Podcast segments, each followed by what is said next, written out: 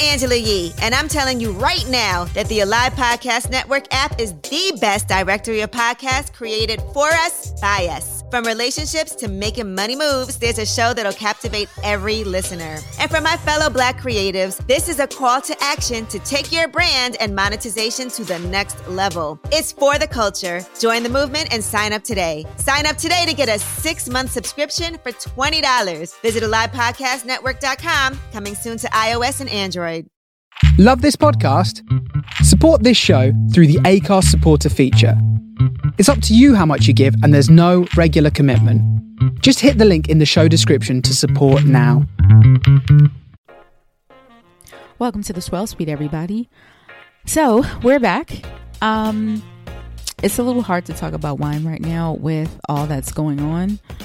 We're in the middle of a pandemic, amongst some other challenges that are happening right now that are really hard to swallow, um, hard to watch, hard to listen to, but it's in our faces constantly. Um, um, for people of color, it's racism is always in our face, but this is a glaring nightmare.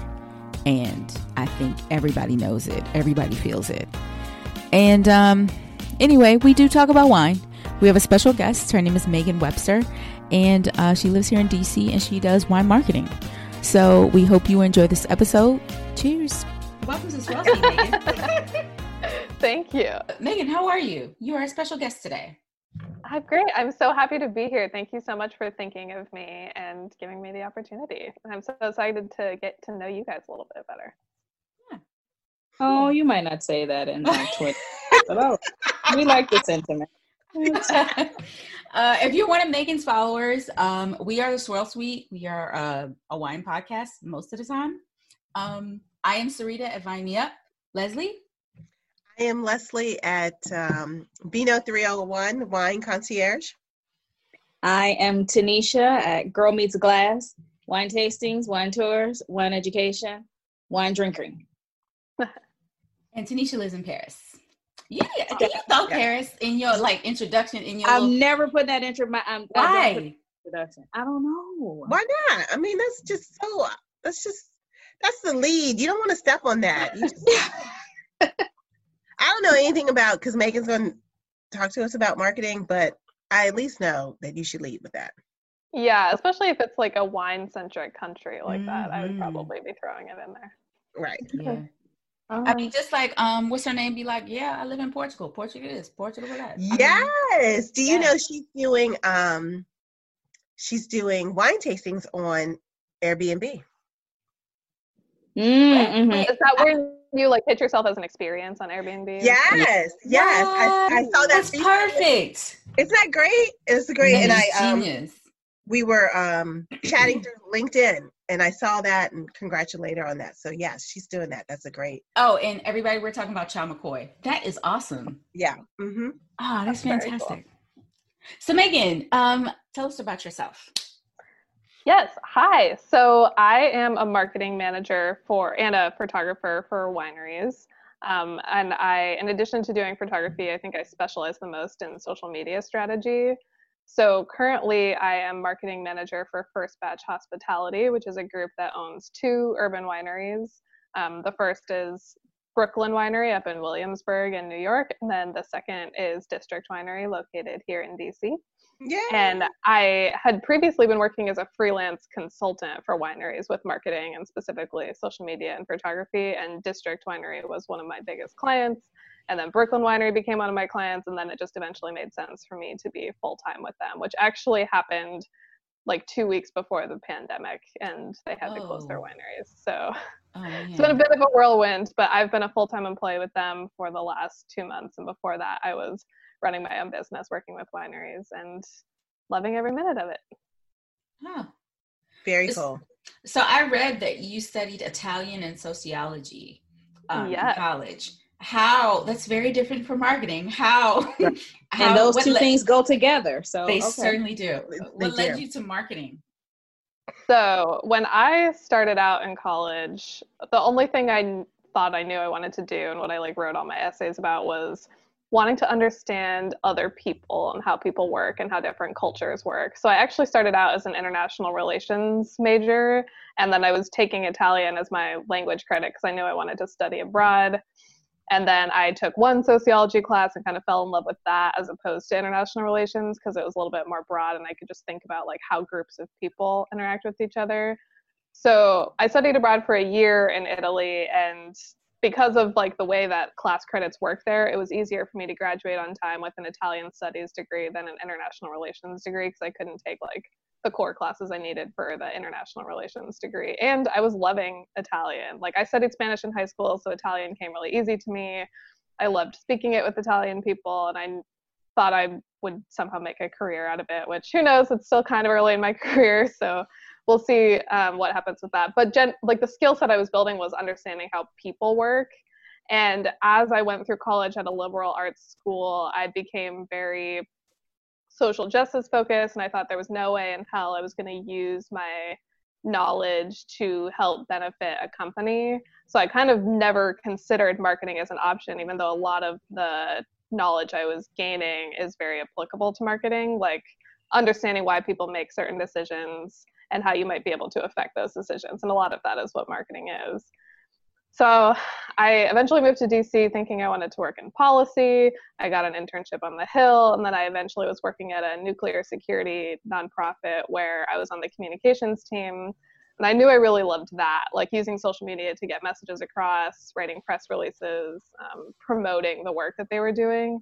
But as happens with a lot of people who move to DC from elsewhere, all idealistic and thinking we're going to change the world, I became disillusioned pretty quickly with the lack of change it felt like we were able to make as individuals in policy and also in like as an organization that I was working at. Like we were trying to make the world safer from nuclear weapons and how do we even like like what do you I could tweet as much as I wanted, but we weren't like changing people's minds about nuclear weapons. So it just that and the subject matter became really depressing. Oh, and the presidential election happened in the middle of the time I was working there. So we went from like working on initiatives by President Obama on nuclear security issues to Trump being elected and saying things like we need to be in a new arms race. So work just became really toxic really fast. And I was looking for an outlet, like something creative that would make me feel better on the side. So I started working with small businesses in DC with at the time I called communications, but really I was helping them with marketing and um, I could go on. Um, I just wanted to get to this main first part of your question about Italian and sociology, but the evolution of it was I had skills that helped me understand how people made decisions, and then um, that I realized once I kind of switched industries in DC that that was applicable to marketing for uh, you know like for profit and what I found when I switched over to that world is that you can still have an effect on your community even if you're not like working for a nonprofit specifically. So I found like I would do a promotion on social media for a client or for District Winery, and then like we would see results. Like people would come to the winery, they would enjoy the wine and food on the waterfront, and it was so different than working in the policy world where like you do stuff for years and years and it takes like decades to see results. So I think I was better suited for this fast paced marketing world where you can see tangible numerical results from your work. Hmm. Well, so I have a question. I'm sorry, Sarita. Yeah. Oh, no, go ahead.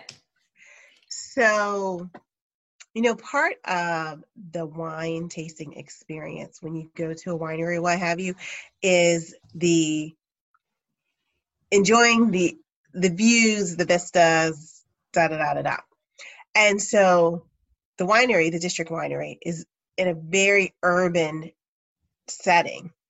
So, do you have that concern when people come? I mean, obviously, the district winery is very popular and people enjoy going there. But how do you kind of overcome that when you're marketing um, to people yeah. about this winery? That's a really good question because we obviously don't have like rolling vineyards around the property the way right. that mm-hmm. Virginia wineries or other wine regions do. Um, so it is an interesting challenge working for an urban winery, but we are really fortunate in that we are based right on the waterfront in Navy Yard. Yes. So mm-hmm. we have mm-hmm. beautiful sweeping views, and I think that kind of makes up for some of that lack of vineyard view because you can see the water from the tasting bar, you can see it from the restaurant, And then you can see it from the second floor event space, which is Yeah. where we host weddings, and it is the most beautiful wedding experience with the terrace and the waterfront view. I remember seeing one of your posts, and and you were and you you said you were at District Winery. I was like, wait a minute, why are you so high up? Where are you? I've been Yeah. to District Winery, and I don't remember that view. But that second floor, even though it's not that high, it's a gorgeous view. Yeah. It actually is the third floor. So we have Oh. the first floor is the restaurant and the tasting bar and the winery production space. And then the second floor is sort of like a mezzanine level where we have reception for various private events. And then the third floor is the private event space where we host full Mhm. weddings and corporate events. And it has that wraparound terrace that goes around the building. it's gorgeous. It's very nice. Not a bad place to work when I can actually be working there in person, Exactly. which I haven't for two months. so how did you go from um so full time you have your dc job and then you're helping out smaller organizations through marketing and communications how did you go full time to marketing Um, yeah, so I it's not a path I could have ever predicted for myself. Back in November 2017, when I was still full time at that nuclear nonprofit, I had so the other side of the story is that I have this creative Instagram that I started five years ago just for fun for like recipe and food styling purposes called Meg's Eggs. And it was just because I used to make eggs for breakfast every day and then I tried to make them pretty. And then a friend joked, like, you should start an Instagram for this. So I did. And it became this sort of like practice lab for creating a pretty Instagram presence, using it strategically, trying to build followers and trying to drive web traffic, like once I created a website for it.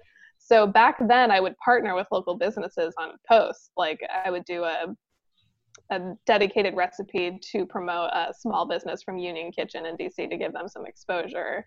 And through that, I developed some relationships with small food businesses and startups in DC who were like, we don't have time to try to understand how Instagram works. Do you have any tips for us, or can I pay you to help me with something like this, or to take some photos? So it was sort of an organic beginning of that where I just started doing it on the side of my job for fun because I was enjoying meeting these people who were like in a totally different part of DC than I was used to, like had nothing to do with politics and policy and it was really nice.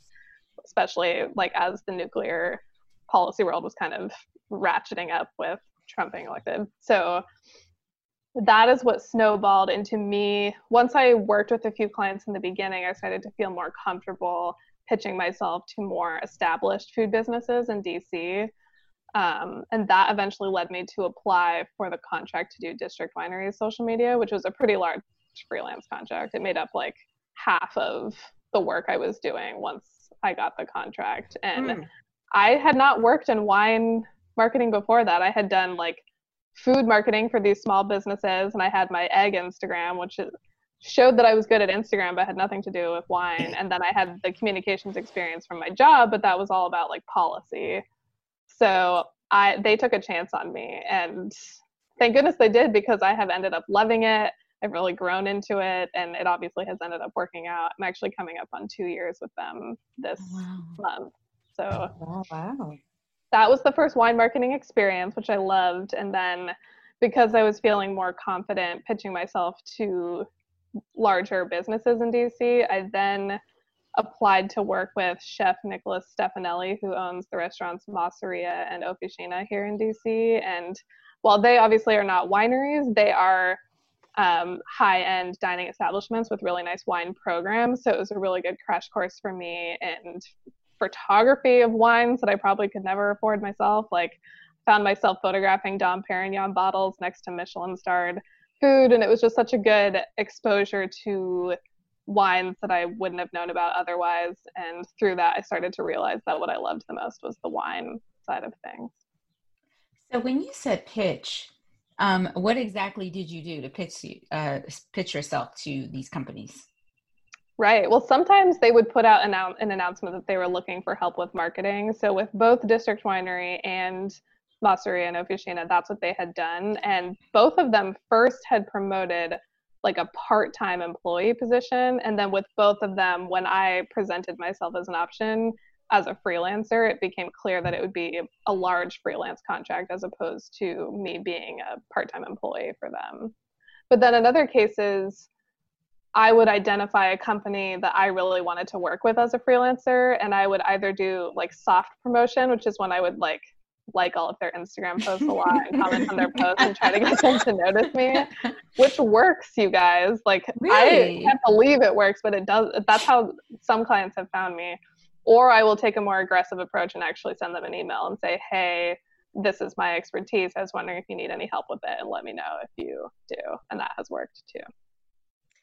So, so that's very interesting that you don't have a wine background because I think people just make the assumption like oh she's you know she studied wine and what have you.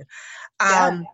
so h- how was that? Like did you get wine for dummies or you were just like i know social media and i can help you and i'll i'll pick up that knowledge as we go along so with district winery being my first wine focused client i when so I quit my full time job to take that on and then continue mm-hmm. being a freelancer full time. So when I did that, which was huge for me, like I never thought I would be a freelancer with my own business. So it was a huge undertaking to do that, and I kind of went crazy with research once I gave notice at my job and planned to take that. So mm-hmm. I watched documentaries, I read so many resources, I kind of overthink that kind of thing. So I was reading as much as I could and then so much of it was learning on the job. Like i came in they had me taste the wines they had me experience the winery tour that they do.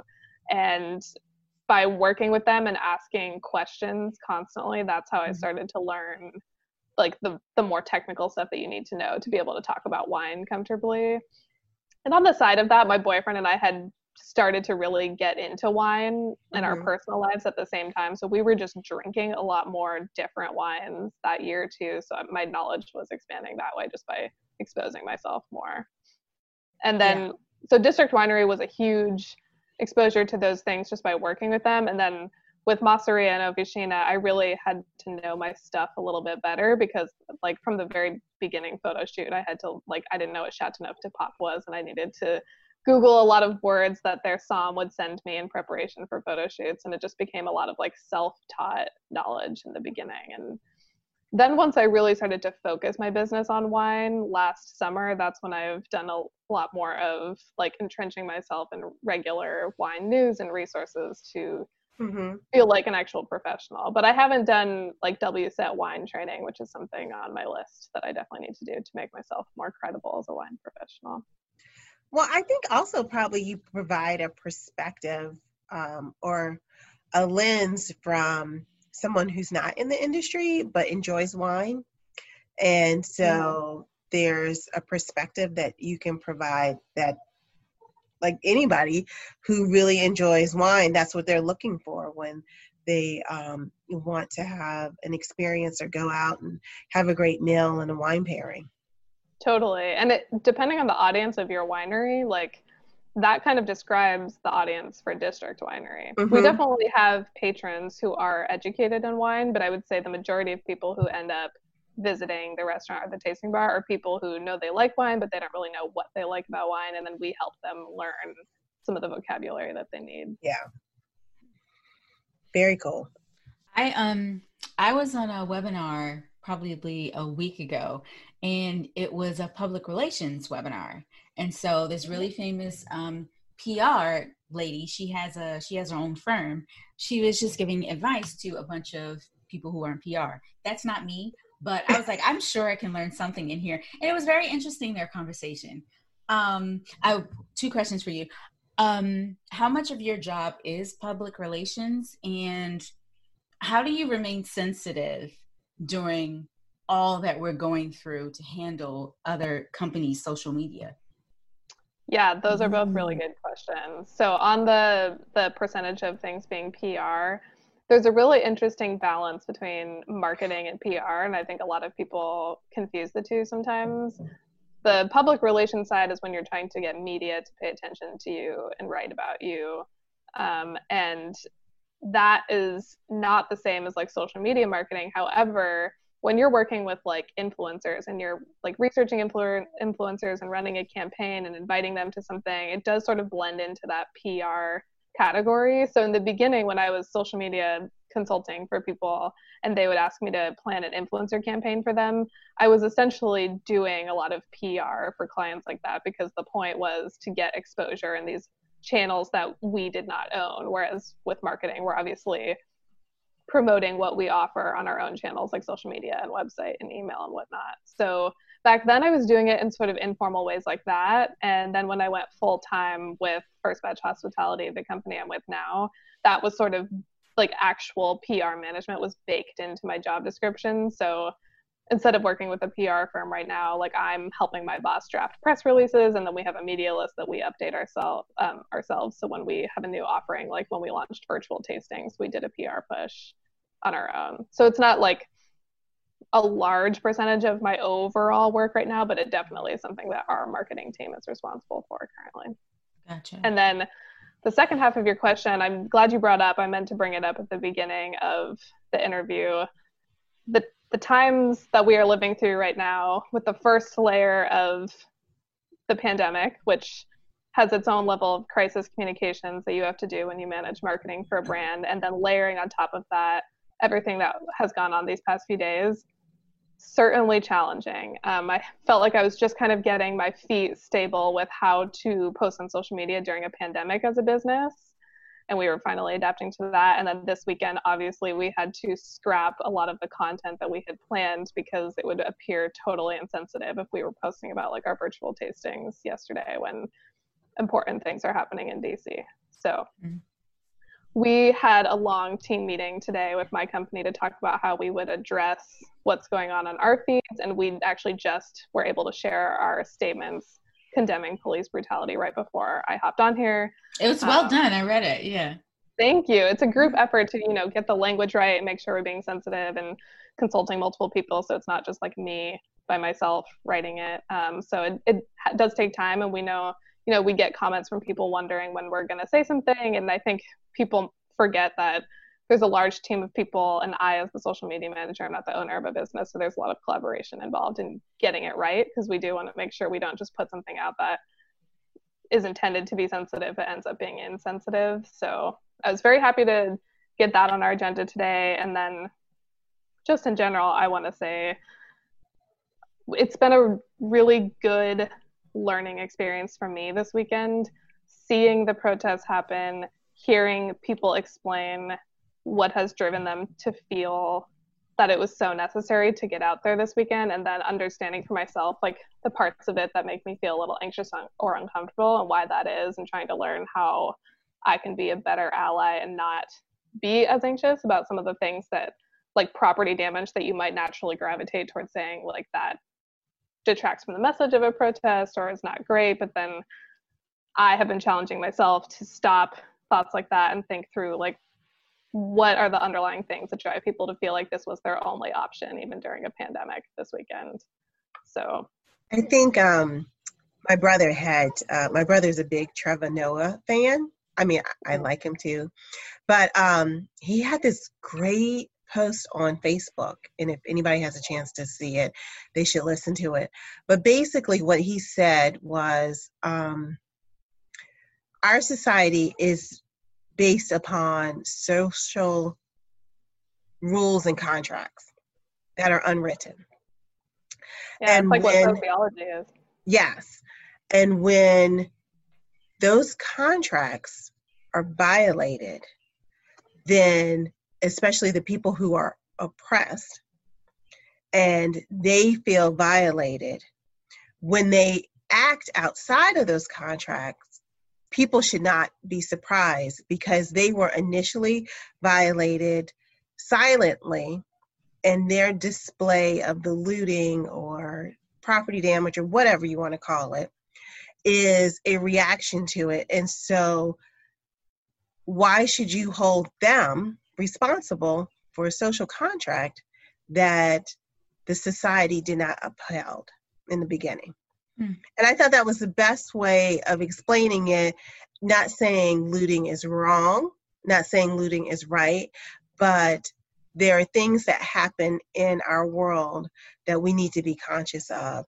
And if we don't abide by the the unspoken rules of behavior, then there are results, and you should not be surprised by those results.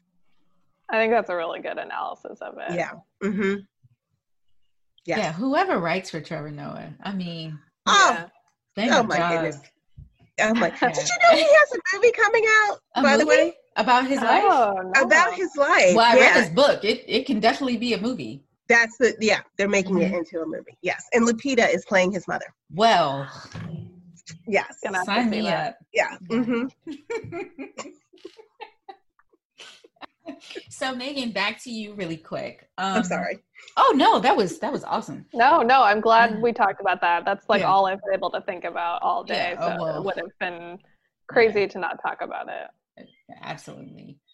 Um, so you kind of fell into this career. Um, what kind of advice would you give someone who actually wants you a job, like wants to do what you do? Right. Yeah. Yeah. And but you put it exactly how I was going to say, which is that I sort of stumbled into this unexpectedly by following my interests as a young professional and um, feeling out what inspired me. But there are people who are younger who might have more of a clear path um, to getting here. So I know that people like my boss started out working in marketing in the tourism industry. And if you do that in an area that has a wine industry, then you often end up working with wineries and gaining expertise in winery marketing as well. So that's how she ended up being our director of marketing because she had that expertise before she joined District Winery. So that's one avenue. The other thing that makes it difficult is that a lot of wineries don't have budgets for like a marketing team or even a Mhm. full-time marketing person. So there's not a ton of jobs out there that you'll find that are like a full-time marketing job unless you're looking at some huge winery group. Um, and if you really love wine and supporting small wineries, then that might not appeal to you necessarily. So what I would recommend from there is to feel out smaller wineries and if they have like smaller budgets for a freelance contract and work with multiple small wineries if you can and get a feel for that. If if you want to be supporting small wineries i mean I, people have different interests and drives in the wine industry but if i was to do it again and i knew this is what i wanted to do i probably would lean towards that path in the beginning. Because it in addition to getting the wine marketing and photography experience that i have it also was so educational to learn how to be a freelancer and like write a contract for myself and manage a client and you know be my own boss so i think that is a really valuable part of my career to have I just think it's great that you were like, I'm going to be a freelancer. Which, you know? Like There's the a lot of numerical analysis that went into it behind the scenes. Like I would have never done it if I didn't think I could pay my bills. I'm not I didn't have like a safety net set up or, you know, a bunch of savings where I could just like afford to risk my income. I waited until by the time I left my full-time job, I was making enough money with freelance on the side where it was like its own second part-time job and then getting the district winery contract helped kind of solidify that into more full-time income and that's when I felt comfortable doing it and like telling my mom that I was doing it because there's no way she would have been okay with me just leaving a full time job with benefits to do this. Because that's the other side of it, right? Is once I left my job, which I should have realized how nice the health insurance was at the time. They had like an amazing plan, and then from that to go to the DC exchange and pay for my own not so great health plan. There's a lot of considerations there that you have to think about when you go freelance. So it was it was a risky thing to do, but if I had done it at any other time in my life, it might not have been right. But since I didn't have kids yet and a lot of health, um, you know, expenses at the time, then it would have been more difficult. But I was able Mhm. to make that happen at a young age when it was perhaps less risky. Very So, um, are there any tips that can you can give little old us? Um, just like the wine professionals that have our Instagram, have our Twitter, and our Facebook. Are there like if you do, you need a, a nice camera to boost our Instagram? Any tips for us? So that is a great question about the camera. I think there's a lot of things you can do with a phone camera, especially as they become higher and higher quality these days. Um, so like most social media marketing, I think could get by with just a phone camera. When it comes to marketing though, you know, social media is just one piece of the puzzle. So there's a lot of other things that you need high quality photos for at least you know in my line of work we need high quality images for the online stores for our wineries um, those need to be pretty high res. We need like high quality wide oriented website banners which are difficult to get on a phone at that high of resolution. You often need to print materials like brochures or you know cards for winery events so you need high quality photography for that. So i do still think there's a need for dslr photography and working with expert photographers to save yourself time you know because it does take time to learn how to use a dslr camera. I'm self-taught with that as well so it, it was a long process but you know it is really fulfilling to do. It's nice that i can like fi- work my way around the camera and i do still use it quite a bit um, but you know as an individual wine professional there are ways you could get by without that i think. If you have someone do a professional headshot of you and you're just doing your own photography with your phone i think that's not the worst thing So what are the what are like the top two mistakes people make in social media? it's hard to narrow it down to the top two. I feel like part of how I ended up in this industry is because I have a lot of strong feelings about what a good social media presence should be, mm-hmm. and I'm able to convey mm. that to people. So, what you know, when it comes to wine brands, one of my biggest pet peeves, and just businesses in general, is when they don't interact with people like you as a big fan of xyz winery post a picture of yourself enjoying a glass of their wine and you're so excited to be enjoying it and then that winery like they see you you know you tag them in your story so you can see if they opened it and saw it and then it just says seen and then they never like it they never respond to it they Mhm. like They they don't even red. have to share it to their Yeah. story but even to just not be like thank you so much for trying our wine like it just it bothers me so much that people don't take the time to do that because social media for businesses is a form of customer service.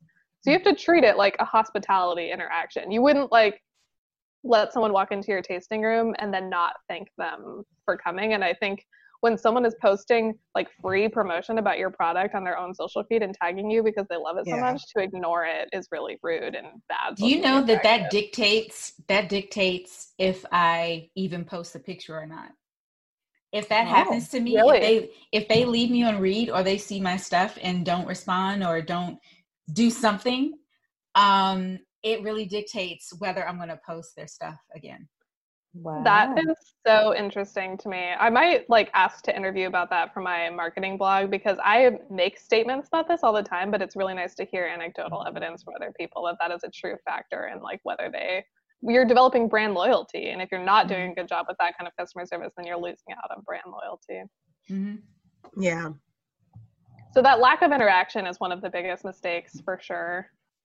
Um, not tracking analytics is probably another huge one for me, especially managing social media for businesses.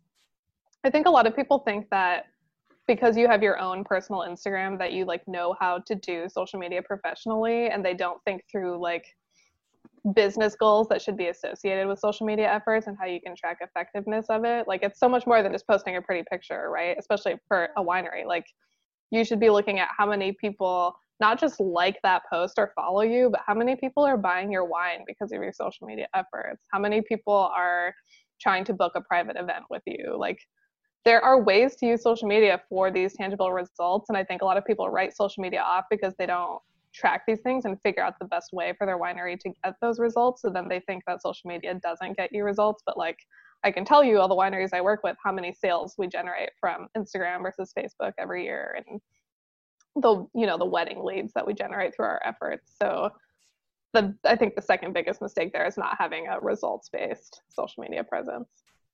There's so many analytical tools now. Yeah. Yeah. Um, I personally I use Planoly. Planoly, am I saying that right?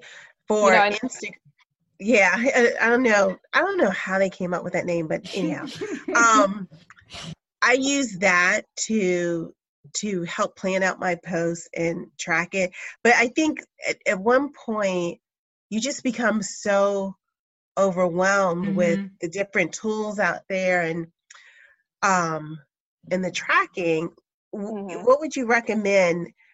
Is is there one a centralized tool, and two, Um, if you only had time to track one analytic, what would you track?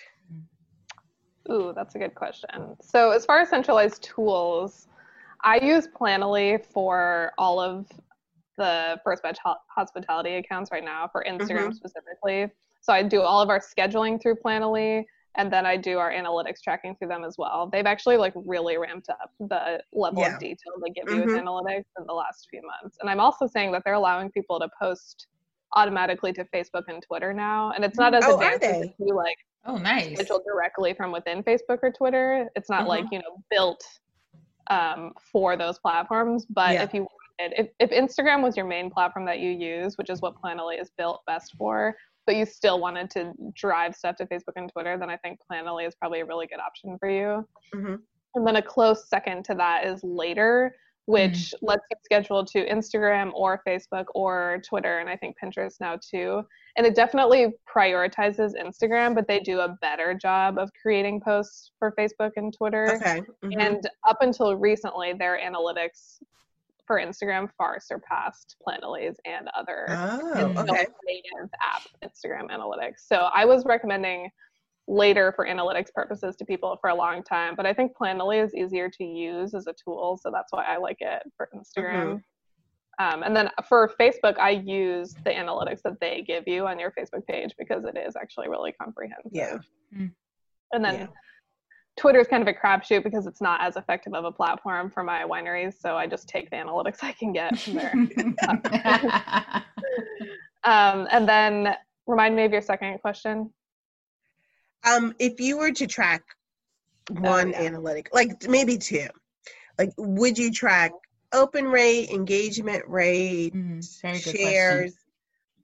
What what what is like what is quite honestly, what's the money maker? Like, mm. how do you track that back to, yeah, we sold a bottle because of this? So all of my wineries use Google Analytics for their websites. Okay. And then when we are sharing links on social media, we always use trackable UTM links, which are like a marketing way to track what source people ended up on your website from. So we tag our URLs with either like Facebook post or Instagram post or tweet. That way in Google Analytics, when we look at our web traffic and our wine sales data, we know whether those purchases came from like an Instagram story or an Instagram mm, post mm-hmm. or a Facebook post. So as far as like the number one metric to track, for us it's always that end goal, which is either dollars or wedding right. like event leads because that's mm-hmm. a, like you know the the revenue associated with a private event is a lot higher than a wine bottle, so that's really important for us too. Um, and then email signups is another one. So all those things that happen on the back end after someone has already clicked to your website are like the most important. And then second to that, as far as the things that you can track from like Instagram itself, would be web traffic probably because that's what gets people to. That's like the previous step before all of those other things. Mm-hmm. So likes are really nice. Like I love getting a lot of likes on a post. I like seeing people save our post or share it. That helps with the algorithm and obviously gaining followers looks good for a brand reputation standpoint, but what matters most, no matter how many followers you are, is what like which metrics are helping your business goals yes. hmm. itself. Hmm. Which for us are wine sales and event leads. Interesting.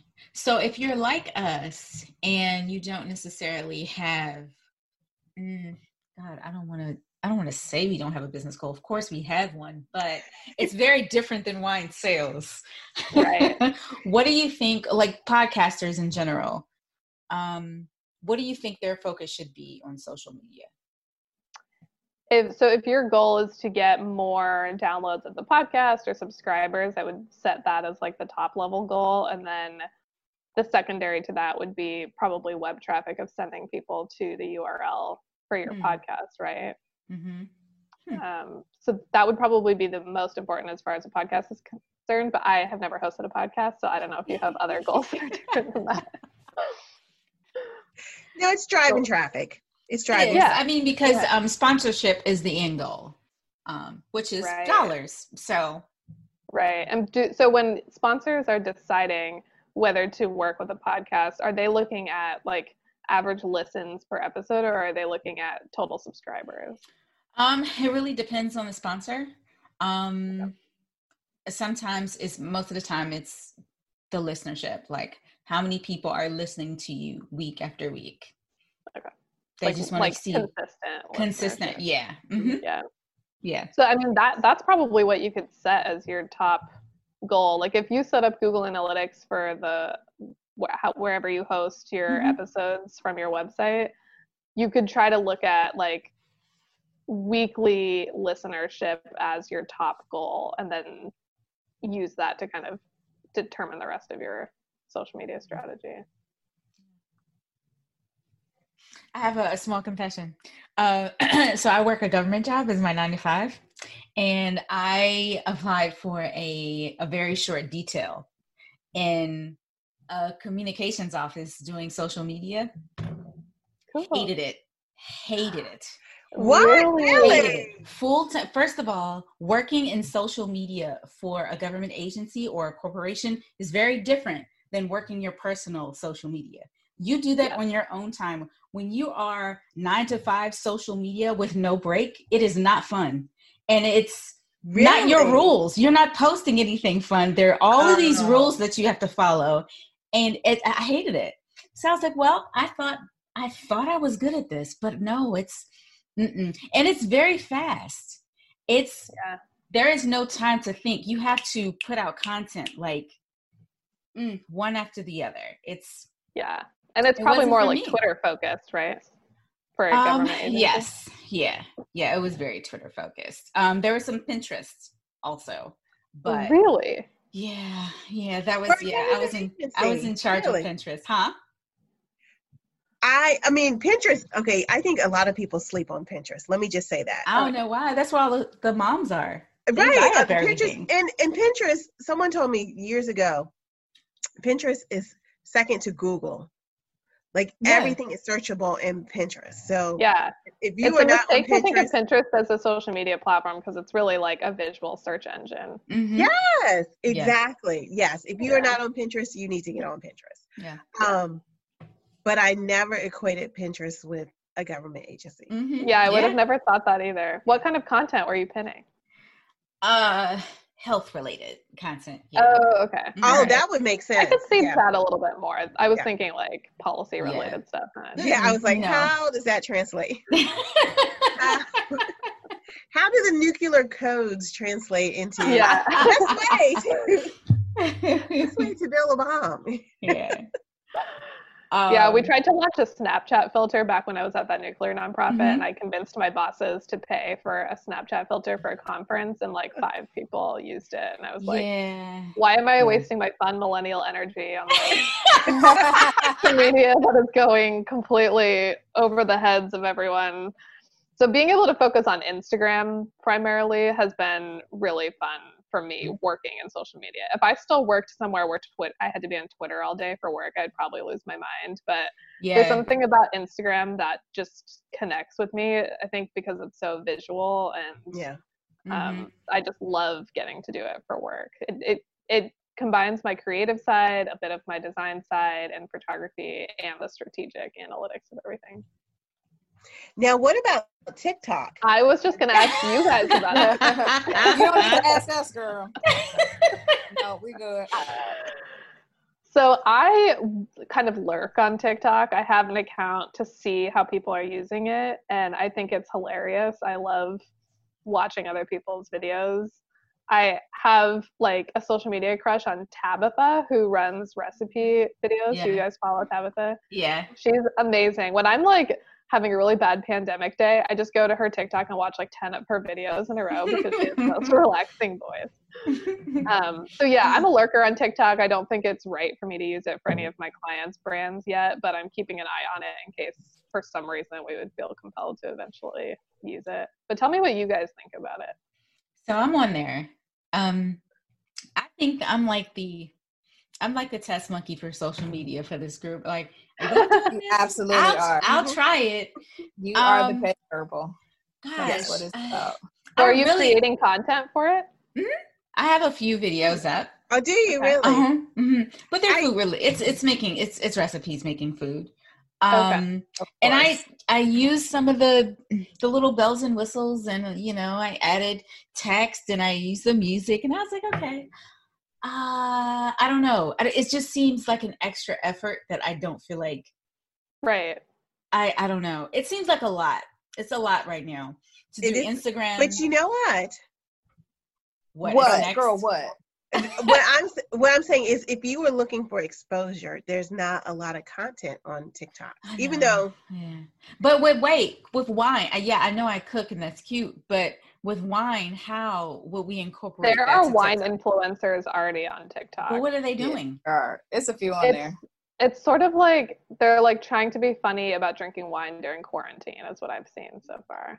Is like there'll be a meme going around about like I've seen one. Have you heard the one that's like January, February, March, March, March? Because like March went on Oh, forever with the pandemic. Gotcha. Uh-huh. There's videos of people throwing wine corks into a bowl, and as they go through the months, it's like there's one wine cork, and then two wine cork, and then it gets to March, and it's like you're dumping wine corks into the bowl because that's Yeah, I have to be. I, I have to be drunk to come up with something like that. That's right? Yeah, my I think brain just doesn't think that way. Like, yeah. Right. So okay. All right. I like to consume the content there because I think people are really smart and good at video editing, but I know that's not a strength of my own. yeah, My I set bosses have hired me because I use Instagram and kind of natively understand it. And I think someday when I'm a marketing boss, I'm going to have to hire a Mhm. kid to do Mhm. TikTok for my brand Yeah. Yeah. because I can't do it. Leslie and Tanisha, what do y'all think about TikTok? I set an alarm, like because I am do not what? gonna- stop watching TikTok videos. Are you Because serious? I get sucked into the Oh, vortex my of TikTok. Yeah. I'm like, I have things to do with my time. What are Yeah, you watching? Just, I mean, they just like in my feed or what have you, and I just keep on going to the next one, to the next one, to the next one. I just keep on scrolling. That's but they're so different. They're so drastically different, these videos. So but the all of them algorithm are starts captivating? understand what you like. Yeah, Like once they are. them, Like, I- But you I- just it go to the knows next which one, ones yeah. you're interested in. okay. Yeah. All mhm. right. Okay. Yeah. No, I've never been on it. really. There's that. Never. I mean, I've You seen other to? people's videos because people like would just send me like, "Oh, look at this video, or look at this video." But I, I don't have the app downloaded. I've never just scrolled through. I have no idea what the interface looks like. Nothing. Because if I get in, I know me. I know my personality. I'll be hooked Mm. forever and can't get Yeah, off. So like, exactly. I'm not Mhm. No. There's this, there's this one video. Well, see, that's the problem. People on TikTok also post their videos on Instagram. So why do I Yeah. need to go to TikTok? So that's Oh, what see, keeps me yeah. away. Mhm. But there's this one video. Have y'all seen the one where the kids are hitting their parents with a book bag? So, No. Like accidentally. So the kid is in the passenger seat and the parent is in the driver's seat, and they're on the phone or not like paying half attention. And so the kid is getting something out of the back seat. And th- these are different videos. I don't know what challenge it is. Oh, I did But- see that one. I Oh saw my one of them. It's Mhm. so funny. It's almost like boiling point. Like, how many times can I hit you with this bag before you lose it? I I have need to seen that, and they just keep on like pulling up, pulling stuff from the back seat, to Yes. the front seat, to the back seat. Yes. See, yes, that's why I set an alarm. Oh my gosh, Yeah. that's funny. So I like it. I like it, but I a lot of times I just don't have the energy to post content on there. Yeah. And it's interesting to see how brands are getting into it. I think you almost, if you have a product that you can get some influential TikToker to use, that's almost a better strategy than trying to have your own consistent brand presence on Hmm. the platform. hmm Interesting. Yeah. A lot of, like, there was this dance group, these guys who are really good at, I don't even know the right kind of dance, almost kind of hip hop, but not really. Um, and they would have like an energy drink in some of their videos for a long time. And not that I drink energy drinks or would purchase it because of them, but I just noticed that that was an interesting product placement that a lot of brands were trying with TikTok in the beginning. Hmm. You know what I noticed? A lot of um, wineries are well, they've been doing this for a while, but I'm starting to see more wineries, wines, and movies and TV shows. Oh yeah. What was the one I was just seeing? There was a recent movie that I think had Kendall Jackson wine everywhere. I Mhm. can't remember what it was. What have you guys seen? I was, I just started watching Dead to Me Oh, on yeah. Netflix. I was gonna say that one. one. What wine was that? I saw Jordan. Jordan, in there a bunch of Yeah. times. Yes. Yeah, Mhm. yeah, Yep. Jordan a bunch of times. And Yes. empathy. Empathy Mhm. wines Yeah. in there. So, Yep. I I mean, noticed that. label Like, just properly placed. Yeah. Yeah. mhm, Mhm. Just perfect. Yeah. Not taken away from the scene, but you could notice it and be like, huh, Jordan, eh? Let me go see what Right. that's Yes. hmm Yep. I love paying attention to those things.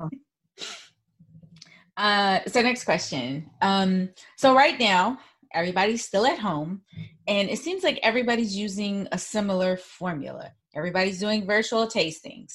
Your pics are outside in your yard. There's selfies. Um, do you have any other tips that wine professionals can use to stand out? Yeah, so I was thinking about this. The number one thing that I would recommend is thinking about the experience of a virtual tasting and trying to stand out as someone who's providing a higher quality virtual tasting experience. Before we launched virtual tastings for our wineries, we did a lot of research to see like what was making virtual tastings fun, what was making them awkward, what was making them kind of boring, and what made them look more professional versus kind of haphazard. And we like came up with criteria and then devised a Facebook Live strategy with this really nice software that makes it has like a you know a chyron thing on the bottom and lets me like pan around to different people on screen. So we worked Mm. really hard to make it an experience that was worth buying four bottles of wine for because our goal is to sell wine so that people will tune into it. So if we're expecting people to pay money every week to join us for this, we wanted it to feel like they were watching a high quality product and also we work really hard to make them interactive. I've noticed with a lot of virtual tastings I've tuned into that it can feel like an anonymous webinar almost where they like Mhm. don't pay attention to what the viewers are saying in the chat or you know saying about the wines or i mean that's what ends up happening with a lot of the instagram live ones too where it's like two people on the screen on top of each other because you can post comments in the little chat thing but they go by really fleetingly and you're more just watching a conversation between two other people. And i find myself exiting out of those faster than if like i am being brought into the conversation more. So that that's the one thing i think to stand out is to offer an experience that's actually fun and engaging for people. Um, You know what's also- you know what you guys should do? You know how everybody's been doing these like music battles? Would you ever battle another winery? ooh battle how Um, I don't know. You could. I Um, mean, like- you could do different vintages. Mhm. Like you know how you would do. Maybe you could. You know, you would do a lateral tasting. Yeah, Yeah. Different You- vintages or different grapes that you all both have. Yeah. Um, yeah. Uh, but yeah, I That's- do I think that that's a- idea that's a having fun- comparative tasting. Yeah. That's a great idea. Another thing I was thinking is like playing with different kinds of content, like videos and animations, could be a fun way Mhm. to stand out. So especially for wine professionals like you guys, where you have a bit more individualized of a social media presence. Like you were saying, a lot of people are taking cute pictures outside or in their back patio with their wine, and that does start to look kind of similar after a while. So if you played with like a stop motion or a, the different ways of taking videos of pouring wine, just things that add like action and motion, even to a picture, you know, like I think the most fun pictures are ones where like the wine is literally being poured, or you can see someone grabbing for a glass instead of just like a posed portrait of a Mhm. bottle or glass Mhm. of wine. So playing with motion and action in that way could be fun. And then oh, so another thing that I always harp on with social media is the use of Instagram stories. Because I think a lot of people forget that they were created to give people like a storytelling format as opposed to Mhm. just like another place to post like a, a one picture, you know? Sure. So yeah. I think a lot of people could stand to think a little bit more creatively about like a story from start to finish, like how you kind of have an introduction to what you're about to show, and then you have the whole process of something, and then like having a way that you conclude it or let people know that you're done with that little session. Um, I always try to think about that when I'm doing stories for the wineries that I work for, just because stories can get really long, and I think when people click onto a story and see like 30 slides, they might like tap off eventually and not watch the whole thing. So if you give Mhm. people a narrative to follow while you're doing it, I think that can be a fun way to keep people a little bit more engaged. And just using like video and all the different story button features you can do, like polls and quizzes and um, they keep adding new buttons every day. I can't really keep Mhm. up with them. But the more you can make it interactive and narrative than just like a slideshow of unrelated images, Yeah. fun thing we could all do more. Very good suggestions. Tanisha, any questions for Meaghan? No questions for me. You all got it. Y'all ask. any more quest- questions, Leslie, before we close? No, out? I really appreciate um, Meaghan taking the time and uh, chatting with us today. I know. Of course. Get our social media game up. Oh man, I'm telling you. Exactly. Yeah, I love talking. or we about just this hire stuff. Meaghan, you know, one of the others. there you go. There you go. like we can afford Meaghan. Meaghan, I where am getting can- better about charging for my services, which is that was a learning curve from starting out. I Oh, I think I that's think all of all- us. All Yeah. of us. Yeah. Yeah. All started there. Free tastings. Like, oh well, I can just add this in, or I can just do this part. It's okay. Mhm. It's not that big. Now it's an Mhm. upcharge for everything. Oh Yeah. because we know how much work it all is now. Exactly. exactly. Yeah. So Meaghan, where can everybody find you? Yay. So I have a website where I just have information about the work I do and some of my old freelance work. So that is meaghanwebster.com. And like I was telling Sarita, my name is spelled the Irish way. So it's M E A G H A N and then Webster spelled normally.com. And then I'm very active on Instagram, sharing the behind the scenes of the work I do for my wineries, as well as featuring some of the past freelance work I've done. So that's at Meaghan W Marketing with the same weird spelling of Meaghan. And those are probably the two best ways. But if you're interested in the wineries I work for currently, we're at District Winery and at Brooklyn Winery on Instagram. Awesome. Thank you so much for joining us. This was fantastic. This was so fun. This was a really great way to end a day that has been tense in many other ways. So I really Yes, appreciate having this time to talk with you guys. Understood. And agreed. Agreed. Well, thanks again, and you stay safe and have a great you. week. You guys You And too. drink some All wine. right. Thank you. Bye, guys. Bye bye. bye bye. Hey guys, this is a little after show. We were discussing businesses starting to open in the wine community and how they're going to do it. So, like Linganore, that has 12 to 16 wines on their tasting sheet. When a, a person is not going to buy 16 bottles of wine hmm to try all of their wines. So we need to figure out is Linganore doing a flight or are they only doing one bottle? Is Vino 301 going to offer buy like four bottles and do tastings for everybody? It's just that type of thing. Um, and then it's limited to, as of now, six people is in a group and they have to be six feet apart from one another to sit down and do an outdoor tasting. Hmm. Um, so just trying to figure that out and it's it's ever evolving. Yeah. So that that part is is stressful and we've decided that we're only like you have to wear a mask in the vehicle. There's no options about that. We decided that we're going to do temperature checks before you get on the vehicle. And then the other thing is figuring out since they can only do outdoor tastings, what if it rains? Mm-hmm. Like, are you SOL that day? You Mhm. know, what are we going to do?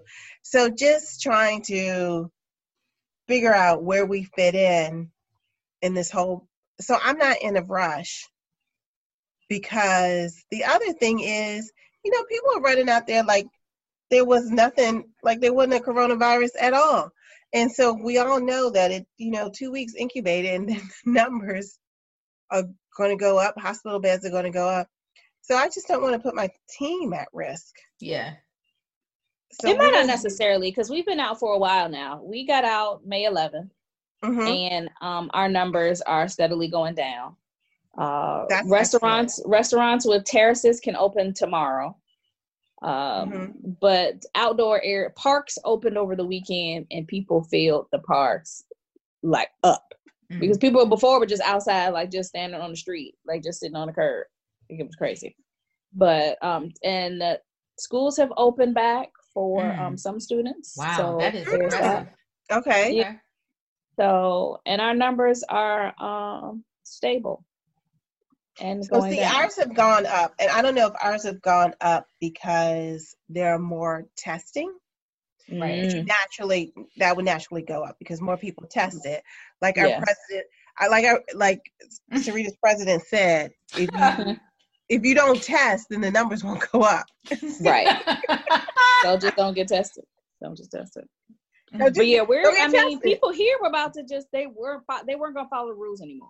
So at at a point, it's just like you have to figure out how you're going to live with this. Like they're not staying home. They were gonna Yes. sit outside. They were gonna go where they wanted to go. They were Mhm. gonna drive around. They were gonna get on the train. They were taking a bus. So they had to make some rules to make it uh, okay and to give them some kind of regulations uh, for it. And that's what they did, and it seemed fine. We'll see how it goes with the um, restaurants when they open the uh, for outdoor seating tomorrow. All the ones that don't have outdoor seating, I mean, good luck to them. Um, yeah, because Dio, um, I don't know if y'all saw Dio's um Instagram post. No, They- you know, say. because once the DC opened outdoor spaces Friday, and I guess a lot of people were contacting Dio, like, what about y'all? Are y'all gonna open or da da da? Um, because it's one of the cutest, you know, wine bars on Yeah. and They they, they they posted an apology like we don't have enough space for outdoor seating. Our, you know, we have the door, then it's the curb. It's not safe for you to sit on a curb on a public street. yeah, we just don't. They just don't have the space for it. So Yeah. you know, until they have to wait longer. You know. Yeah, it, like Annapolis, and this is the other thing. It's you know a lot of this is so political because Mm. restaurants have to get a permit to put outdoor Mhm. seating there. You just can't Yep. put a couple of tables Yeah, you're and right. chairs and go. So Annapolis said for those restaurants that don't already have outdoor seating, that they're considering closing down some of the streets between certain hours. Oh wow. Yeah. So That's um, very like nice. Isn't Yeah. it the the main street, like the main sh- drag? Yeah. Right. They know so they need some help. restaurants yeah. yeah. could could put out seats so they could start serving people. But it's Oh, I mean, the one thing about this whole thing is if you don't have a creative mind, Yeah. you you will just die.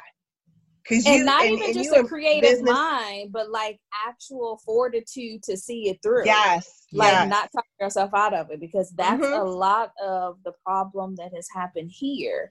I'm like, y'all got to think outside of the box. Yeah, I'm like, sure they're very do it. traditional there in France. and they have such a unfortunately negative mindset. They're like, oh, we Mm. can't do this, or oh, that can't be done, or like, oh, Mhm. shoot, this can't happen. Yeah. Like now, once you know the city just started opening back up on May 11th, a lot of restaurants are like, all right, we're about to do takeaway. Like, okay, we can't open up as a restaurant, let's do takeaway. Some restaurants still didn't want to do that because they're like, oh, we got to order all the stuff for takeaway, and then we don't know how much to cook every day because everything is super fresh, and we don't know how to do that. I'm like, if y'all just came up with three dishes that you made, And that's it, ordered yes. those three, Yeah, three Mhm. most most popular dishes. Work it out. right, or three new dishes with some fresh ingredients. I'm like, do you realize how many people don't want to cook anymore and Mhm. will eat out? You know, I ate out the whole first week. I was like, I'm not cooking out another week. I was like, I'm gonna give y'all all my nickels. Like, I'm not cooking. I'm not washing another dish. Yeah, I, I I think so. I went down to um National Harbor to pick up lunch today, Mhm. which I hadn't done in a long time, and there were people sitting outside eating. Yeah. Well, There were people sitting out there eating. So because Yeah, people don't want to be in the apartment no more, especially Mhm. here. These tiny apartments, like every like, unless you have money, money. Yeah. Parisian apartments are just small, definitely compared to American homes. mhm. And so people don't want to sit in their home anymore. And honestly, they don't want to necessarily be inside of a restaurant either. So take away and sit outside in the park, on the river, on the canal, in a square, on I Mhm. mean on the sidewalk. Like they don't care on some steps. Yeah. They're just like, oh, is this outside? I'm gonna sit here. That's it. Mm-hmm. And especially went with to the um, the forest nice. today. Yeah. Uh, yeah. It's gorgeous today. It is, yeah. The weather's so it's been so nice that you know it hasn't been hot around here, so that has been A nice, blessing. too. Yeah, that is Yeah. That is blessing. definitely. Meanwhile, it's supposed to be in the 90s on Thursday. So we just Are you serious? enjoy- Yeah. So we're just gonna enjoy this while it lasts. Oh gosh. And here I think it's supposed to rain, so we taking a mm-hmm. turn the wrong way. But I had on a sweatshirt this morning, isn't it? It's June, right? I know. Yeah. Can you believe that's the other thing? I can't believe it's June. Yeah. Look, the summer's over. Just we'll Yeah. try again next year. Just try again.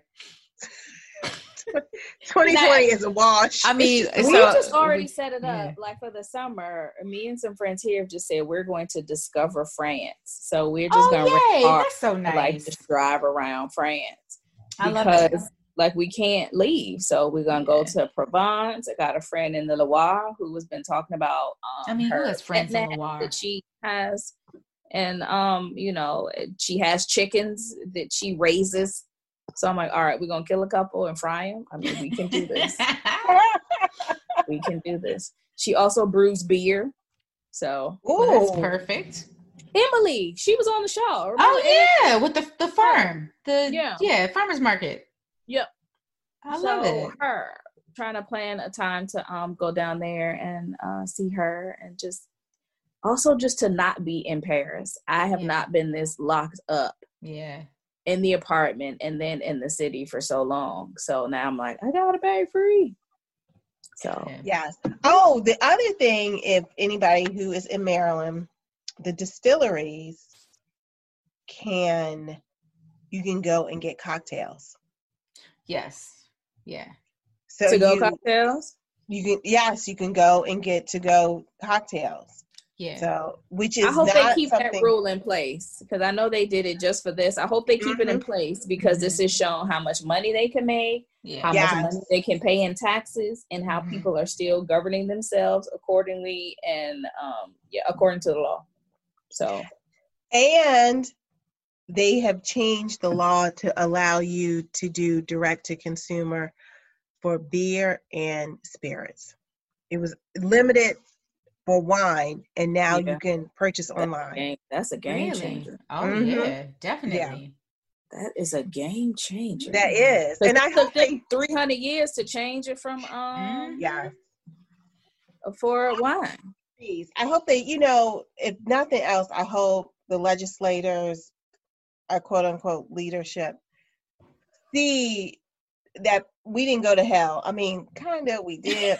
we didn't go I mean, we did, but not because of to go alcohol. Right, Right, exactly. exactly. Yeah, that helped her there were other survive. reasons. There were other reasons for that. Mhm.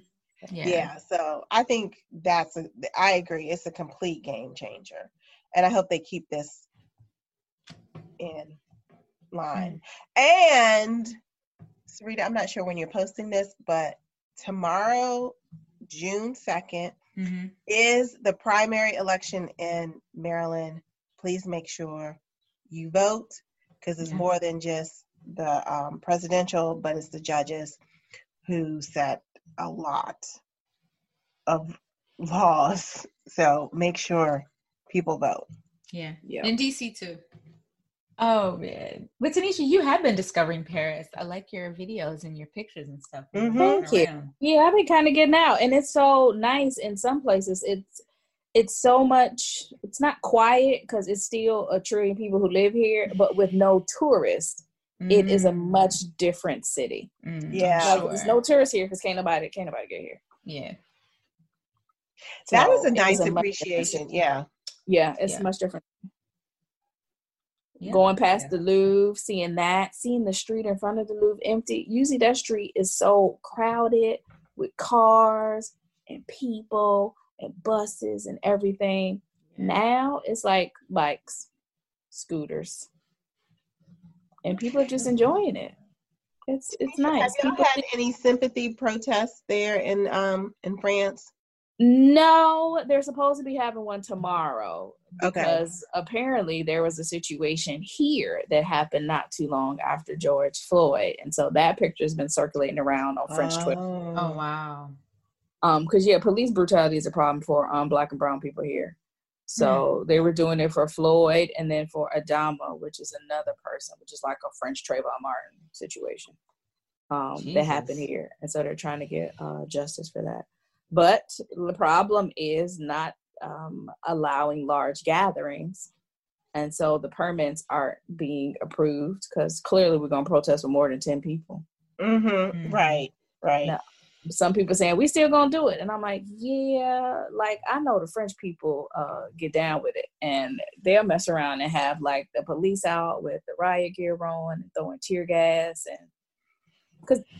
But they did do large demonstrations over the weekend. The Gilets Jaunes, they're back, and so they were protesting and demonstrating on Saturday. So clearly, COVID does not affect them